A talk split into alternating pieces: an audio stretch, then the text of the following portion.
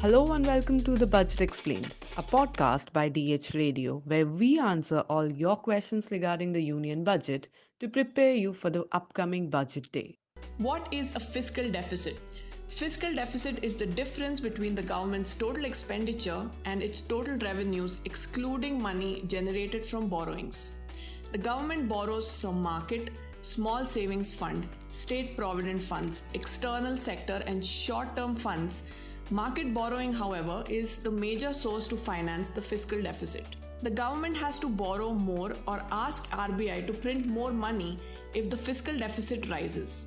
But the printing of currency has its side effects. It leads to inflation and raises interest rates. Therefore, no government wishes to finance uh, the fiscal deficit by printing money. It prefers borrowing. However, borrowing may have an adverse impact. If the government borrows more than it should, it leaves little room for the private sector and the corporates to access the market. Also, large government borrowings shoot up interest rates for all other borrowers.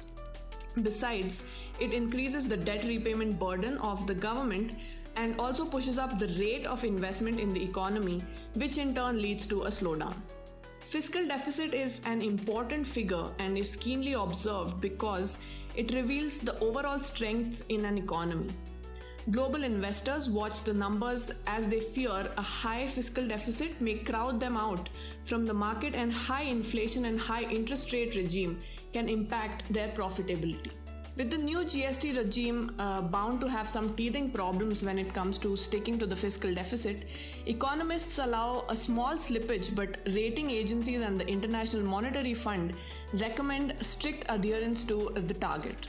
India came up with the Fiscal Responsibility and Budget Management Act in 2003 with an objective to reduce the fiscal deficit to 3% of the GDP by 2008 2009 with an annual reduction of 0.3% per year.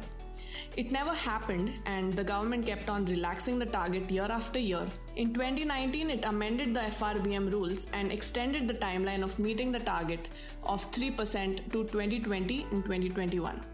For more coverage of the Union Budget 2021, log on to DeccanHerald.com or download the Deccan Herald app.